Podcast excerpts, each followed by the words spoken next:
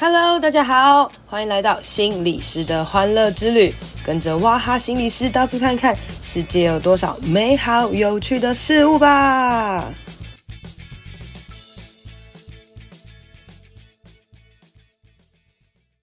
Hello，大家好，欢迎收听心理师的欢乐之旅哦。今天想要来跟大家聊聊工作哦，因为在新年过后啊，相信有很多人开始预备有新的转职啦，然后可能就是领完年终奖金，然后有一个新的开始哦。那不知道大家都是为什么会换工作，或是为什么会持续待在一个工作很久呢？哈，很多时候啊，我们都会觉得有一些工作真的很无聊哈，然后做久了，你就觉得了无新意、很厌世啊等等哦。前阵子我跟我的朋友去南横玩。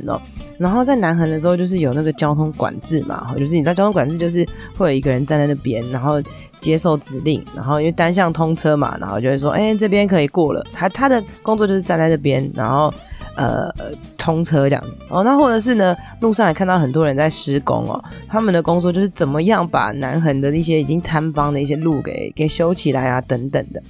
然后我跟我朋友就聊天，我朋友就说，你看这世界上真的什么样子的工作都有。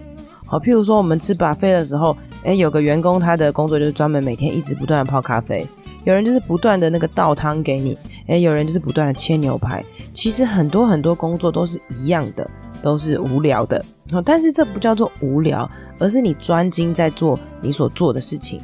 当你很尊重你的工作，譬如说我觉得我把牛排切得很漂亮，或是这是很重要的一件事情的时候，诶，你就可以享受在其中。可是如果你就是每天都觉得说，哈，我就这样哦，我就只是这样切牛排哦，老板赚那么爽哦，等等的，你就会开始觉得不满足，然后或者是你就开始抱怨，你就想要换工作了哈。那当我们内心有一些不满足的感受的时候，其实呃，它可以是好，也可以是坏然后。好的话呢，就是代表我们可能想要追求一些不一样的，想要追求自我进步哦。但坏的呢，可能是呃不是追求自我进步，而是就是单纯在批评抱怨，觉得呃别人很烂啊，或是很好哈。所以其实呃待在一个工作环境啊，到底可不可以做久呢？哈，到底是不是你是草莓族呢？哈，或者是环境有一些问题哈？其实呢，除了呃专业的能力和抗压性以外，也跟我们自己的感受跟需求有很大的关系啦。那这里呢，来跟大家分享一下这个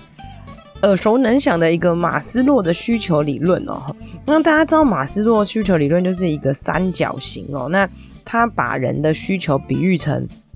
就是一层一层的，这个三角形呢，总共分成五层哦。最底下的一层呢，叫做生理需求，就是你这个吃饱喝足啊、睡觉啊、呼吸啊、就是性啊等等这些基本的这些渴望这样子。那再来第二个需求呢，就是安全和安全感的需求，譬如说你的人身安全、生活稳定，然后是不是健康啊、工作啊，或是一些就是你有没有金钱够等等的。那在上面一个需求呢，叫做社会需求，社会需求可能就是。呃，人际的一些什么友情、爱情、亲情啊，然后或者是一些呃归属感哦，你属说属于一个团体、团队等等的。那再下一个是尊重的需求，尊重需求包含了自我尊重、对他人的尊重、的成就感啊、价值感啊等等的。那最后一个最高级的就是自我实现的需求啦，就是对一些理想的实践一些。发挥等等的，那其实这个理论就是很多人都讲了，那甚至后续有很多很多的更新哦。可是它其实里面就是在表达的，就是很多时候我们好像要最基本的需求达成了，我们才会越往上去追求一些。譬如说，你连就是你你现在在国家在打仗哦，你连吃喝都有问题，你连安全都有问题了，你根本不会想要什么自我实现啊，什么什么之类的这种，然后大概是这样子的概念这样哦。可是其实在这个五个需求的时候呢，我们可以简单把它分成两个层次哦，就最下面的哦，最下面的两层，呃，最下面的三层哦，比较算是低层次的需求啦，譬如说。生理啊，社会安全啊，就是呃友情、爱情等等哈、哦。那网上的尊重跟自我实现的这两个，就是比较高层次的需求哦。基本上很多时候我们都会想说，人们应该满足最低层的，然后在追求高层次的哈。可是其实也不一定哦，在这个社会当中，有一些人，他们其实就是他们宁可不吃饱喝足，不是不吃饱喝足，就是他们更追求一些。呃，超我一些更厉害的一些状态啊，比如说一些 maybe 一些呃宗教人士啊，然后或者是有一些人可能是那种信仰啊，为了就是传福音，然后就就到了一些偏远的国家等等的哈。所以很多时候有些人会觉得，你光看三角形这样子来形容一个人，其实有点太呃肤浅了。就是人不是一层一层，不是说什么达到。最底层的，然后才可以往上爬，所以有一些人就会觉得这个东西很像一个梯子，像它它这样一层一层像一个梯子。当我们人呢都会有想要向上往往上爬的一个动力哦。那我们往上爬的时候，maybe 可能我们的手在自我实现，那我们的脚可能在生理哈，就是我们努力的想要往上爬，我们同时在追求着。不同的需求，那呃，也许环境下比较糟的时候，我们往下爬一点；环境比较高的时候，我们就会往上爬一点点，等等哦。这个需求用爬梯子的这种感觉，哎，更可以一种呃发现，就是其实我们人啊，就是我们一直不断的向上，有各式各样的可能。也许我们现在在追求自我实现，也许我们现在状态比较多是在呃追求人际，也有很大部分可能我们就是在想办法怎么样赚钱养活我们自己哦。所以我觉得梯子这个。讲法还是蛮不错的，但前阵子呢，我看到一个更酷的一个讲法哦，就是是一个美国的认知学家叫做史考特巴瑞考夫曼哦，那他对对这个马斯洛的这个需求有一个新的诠释哦，他觉得这个需求理论并不应该是金字塔，而是像一艘。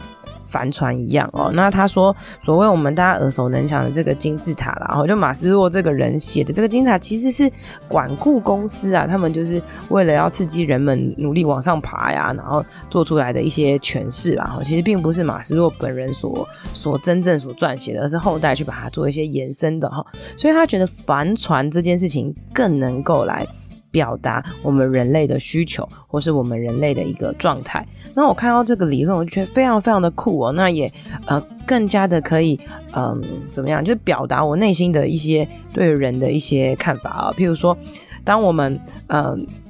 面对环境中的困难和挑战的时候，我们不可能像金字塔一样不动嘛，而且我们会随风飘荡，那你就想象我们像是一个船，那那个船的海浪啊、漂泊等等，就是一些呃环境的逆境啊，一些不同的状态啊，有时候大风浪，有时候平稳哦。那只有我们的船身是稳固的，我们才不会就是被风浪一挤，然后就 GG 的就坏掉了哈。所以如果你说金字塔是一步一步的往上追求，那呃，帆船其实就是我们不断的向外探索。大家可以思考一下，其实我们人到底是不断的往上追求呢，还是不断的向外探索？其实都有它的可能性了哈。那如果我们想象我们的人生是不断的向外探索，那在这个浩瀚的大海中呢，我们。不一定有一个必须要前进的方向，因为海很大嘛。可是其实我们是随着风，然后往前走。风往哪里吹，我们怎么样控制我们的帆船，我们就可以怎么样顺着风、逆着风来往前走。所以帆船这个比喻听起来是不是就有点浪漫哦？哈，那我们来讲一下帆船它它的这个代表性可能是什么啦？哈，那船身呢，其实就是像是一种。嗯，安全感的需求，也就是它是在船的上面哦，然后它是船的本体，也就是你要够坚固嘛，然后你才不会就是一冲你就没有地方站了，然后你就四分五裂了。所以船身是很坚固的。那这个坚固呢，里面包含的叫做安全感、连接感跟自尊，也就是说，嗯，你的内心是不是？感受到自己的价值，你是跟别人有很好的连接，受他人的尊重，而且你知道你自己是谁，好，你有足够的安全感等等的哦。那这些可能就是我们呃很多心理学心理师会讲的一些从小建立的一些呃稳固的一些就是价值观啊等等的哈。那所以呃，当我们拥有这些。呃，自尊的安全感啊，和他人的连结的时候呢，这些东西可以帮助我们抵挡风浪，让我们遭遇到呃困境的时候不会被轻易的打倒。所以这个东西其实也有点像金字塔的底层，比如说生理啊、安全的需求哈。但是呢，如果你只有船身，其实是不够的哦，因为只有船，那它就是一个这个独木舟的概念哈，就是你不能够顺着风，然后去去航向更远的地方，你不能发现新大陆这样子哈。所以其实呢，嗯。我们还必须要有一个所谓的帆船哈，就是那个风帆，然后就帮助我们可以 maybe 叫做呃可能。呃，掌握这个船的方向啊，等等的。呃，那其实大家也知道，如果你的风帆要越大，哦，那个帆船要越大，其实你的船身就是要越大的哈。当你有一个很大的船身，你才可以有个更大的这个帆船的这个布啊哈。那这个布代表什么呢？这个布这一块部分，它就是帮助我们可以就是顺风飞行的嘛，控制我们方向的哈。所以其实这个东西，我们可以把它像想想象象征是成长的需求。这成长的需求里面包含了呃我们不断的探索。我们去爱，然后我们去呃，就是一些目的，我们一些方向，我们一些呃，我们想要往这边的去走，我们的自我实现的这些这些东西哦。那就是我们可以怎么样成为我们心中那个很棒的人？我们怎么样去探索？我们怎么样去寻找人生的意义？去发掘新的东西？然后我们在不同的挑战当中，或者成就感，然后对环境有很多的渴望、动机、好奇，打开胸怀，创造机会哦。那不知道大家觉得这样的说法是不是会觉得更有力量呢？我也觉得，当我听到这个，我就觉得哇，真的很棒。当我想要呃去探索，当我想要去自我实现的时候，就好像我展开我的帆船，那我在面对我的逆境跟顺境。那同时我也知道，我必须要更加的坚固我的船身哦，以至于大风浪来的时候呢，嗯、呃，我才可以很坚固的去往前行哦。所以它这种东西其实是给了我们一种全新不一样的视野，我们可以透过帆船啊来看待自己的工作、自己的人生哦，就可以理解到，嗯、我要怎么样。来去探索这个很很宽广的这个这个世界啦哈。那讲这马斯洛理论跟我刚刚讲的是什么工作什么厌不厌世做不做久有什么关系呢哈？那这时候就要提到另外一个理论，然后我常常在上课的时候也会把这个。呃，连接在一起哦，就是有一个叫做赫兹伯的这个行为科学家哦，他就访问了就是很多的人呐，然后各行各业进行调查，问他说有哪些事情让你们满意啊？工作中的情绪啊，持续多久啊？然后工作中有哪些让你们不满啊？等等哈，就是我觉得这很有趣，这有有可能像是那种你知道我们去职场去调查，就是私下大抱怨哈等等，你就可以透过。如果关系建立的好了，去去听听看别人到底什么是满意，什么是不满意哦。那这时候呢，他就呃提出了动机因子哦，两大类。第一个叫做保健因子哦，保健因子就包含了你公司的这些策略啊、管理啊、薪水啊，然后工作中的人啊，然后环境啊、职位啊等等的，就让你。呃，就保满不满意，基本的这个保健因子哈。那另外一个叫做激励因子哦，激励因子就是你在这个工作当中，你会不会有成就感？有没有受到赏识？有没有责任感？你的升迁发展的机会会好不好哦？那其实大部分的工作啦，哈，我们都是保健因子比较看得重。譬如说，你在这个人力银行去应征工作的时候，maybe 都是先看。你的这个这个福利啊、薪资啊等等的哈，那当你其实做到比较高位或者是比较久的，就是比较长远的、比较比较足地呃这个职位比较高的时候，通常都会看一些激励因子啊，就是你是不是有受到赏识，你是不是可以持续的做下去哦。那所以其实当你拥有保健因子的时候，可以让你不讨厌你的工作。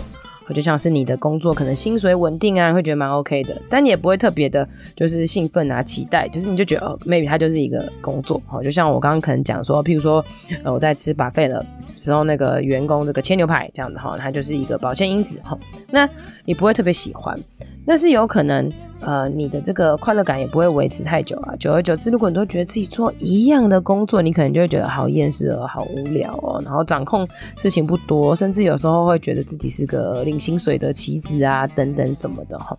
那另外一个叫做激励因子哦，激励因子我刚刚讲成就啊、责任感、升迁等等这些东西，可以让你喜欢你的工作哦。呃，记得保健因子是不讨厌你的工作，但激励因子会让你喜欢你的工作哦。你会在工作中获得一些成就感啊，然后越来越满意啊，那你就不会去呃逃避一些挑战，反而去想，哎，我可以做一些什么啊，然后呃被赏识，然后工作当中可能会。很精彩哦，其实这样听起来是蛮不错的。就是你知道，当你的工作很精彩、很有挑战性的时候，如果你的心力是够的，你会觉得哇，好酷啊，好棒哦，我会好想要继续前进。可是，当你的工作充满挑战，但是你心力值不够的时候，你你也会觉得压力很大、很厌世啊。哈，所以其实这些东西都是有一些取舍的。那我们常常会讲说啊，我就没成就感啊，啊，我工作就是这么无聊啊，怎么办哦？嗯。保健因子是公司给你的基本哦，但激励因子也许是公司可以给你，但除了公司以外，你可能自己也可以给你自己的一些成就感，让你自己在你自己的工作当中去寻找到呃一些意义跟价值吧哈。那如果缺乏保健因子啊，就是缺乏这些基本的，你一定会对你的工作非常非常不满意，甚至影影响你的身心表现。譬如说，你每个月就是领最低基本薪资哈，你就觉得怎么这样，然后你就想要，maybe 你就觉得。不够嘛，不足嘛，或是被被被那个虐待等等的哈，那可能会影响到你的工作角的这个满意度啦哈。那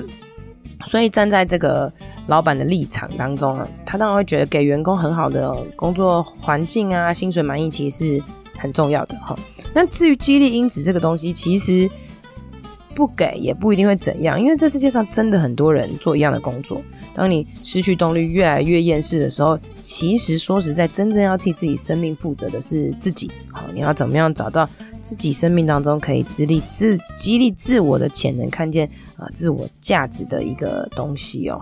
所以其实呃，大家可以去思考一下啦，就是一份高薪的工作，但你不喜欢，或是一份低薪的工作，但你你很喜欢，你到底会选哪一个哦？这个问题常常就是大家都会问哦。但其实真真正你不用去选择，而是我每一个都要啊。当然，然后就是呃，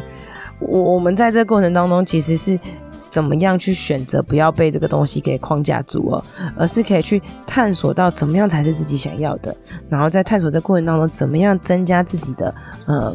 呃不可取代性，怎么样增加自己的价值哦，然后顾到自己的保健因子。顾到自己的这个激励因子，然后想象自己是一艘帆船，我们在向外的探索。那在向外探索的过程当中，我们的重点是怎么样建立我们的帆船？怎么样想办法？就是你觉得你就是不满意薪水，那就想办法怎么样提升自己的一些技能？你甚至去上一些课，然后去做一些学习，发现哇，有很多不同的可能，然后你去转换你的这些，或者是呃，当你去爱和连接的时候，也许你去顾着你身边的人、旁边的人，你在。帮助别人的过程当中，你可能也会被帮助到。譬如说，哎，你帮助一个人，然后哎认识到不同的人，然后接触到呃其他工作可能性、其他的原因哦。因为当我们很多时候去回头去想，很多时候都不是偶然的。也许你就是哎做了这件事情，然后认识这个人，连接这件事，你会有新的开始。所以其实彼此的连接也是很重要的哈。那所以今天就是来讨论一下这个工作啦，然后关于这个。呃，没办法长久厌世这件事情，大家可以去想一想。大家记得，我们每一个人都是一艘帆船，我们不是只是一个独木舟，我们也不是一个不会动的金字塔。我们要翱翔这个宇宙的时候，我们怎么样让我们自己有一个强稳的船身？我们怎么样有一个可以帮助我们面对挑战的这个帆船？我觉得这是一件非常非常重要的事情哦。那其实呃，今天刚跟大家分享的这些东西啊，都也是有写在嗯、呃、我的书，给我一本，给我 有一本哈，给我一点讨厌的勇气里面的章节的其中一个部分啦哈。那也希望大家呢喜欢今天的内容呢，你也可以去呃买书来看。在这个看书的这个过程当中，不只是给自己一个耍废的勇气，不只是给自己一个休息啦，哦，也是呢，让大家可以翻转厌世负能量啊，在新的一年当中，我们可以越来越喜欢我们自己，越来越喜欢我们的工作，越来越相信自己的价值，越来越相信自己所做的每一件事情都是有意义的哦。那今天的节目就到这边啦，谢谢大家，拜拜。今天的节目就到这里喽，希望你喜欢，希望对你有帮助。别忘了要来我的 FB 还有 IG 心理师的欢乐之旅留言和我互动哦，你的回馈会是我最大的动力。当然也别吝啬来 Apple Podcast 留言五星评论，还有分享这集给你的朋友。我是王雅涵，智商心理师，大家都叫我哇哈。我们下次见，拜拜。